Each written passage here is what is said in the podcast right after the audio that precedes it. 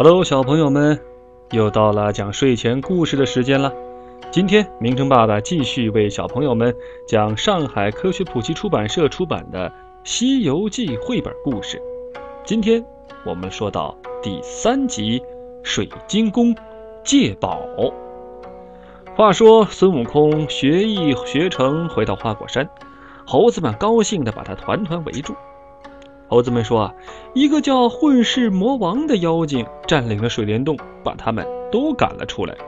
孙悟空非常生气，要去找妖精算账。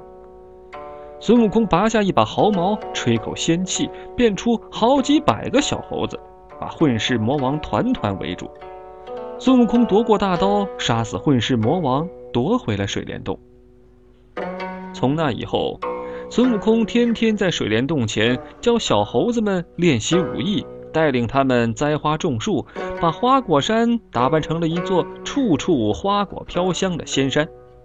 山上的狮子、刺猬、兔子都很佩服孙悟空，纷纷前来拜他做大王。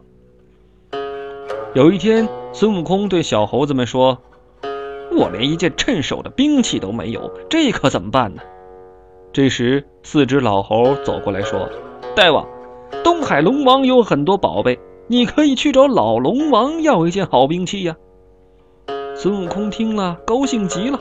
他吩咐小猴们看守家门，念了个避水咒，分出一条水路，眨眼间就到了东海龙宫的门口。东海龙宫可真漂亮啊，到处是金光闪闪。东海龙王听说孙悟空来了，赶紧带领龙子龙孙出来迎接，把孙悟空请进了龙宫。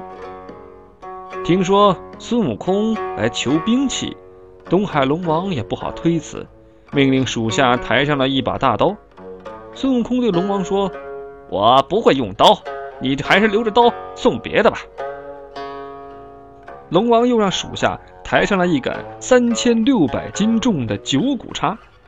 孙悟空拿在手里试了试，说：“太轻，太轻，快去换一件。”龙王又叫人抬上来一柄七千两百斤重的方天画戟。孙悟空当的一声把画戟扔在地上，叫道：“还是轻！”龙王吓得直打哆嗦。龙王正在这发愁呢，龙女走过来对孙悟空说：“大王，后院有一根定海神针。”只是太重了，没人拿得动，您自己去试试吧。孙悟空跟随龙王来到后院，只见一根铁柱有两丈多高，闪闪发光。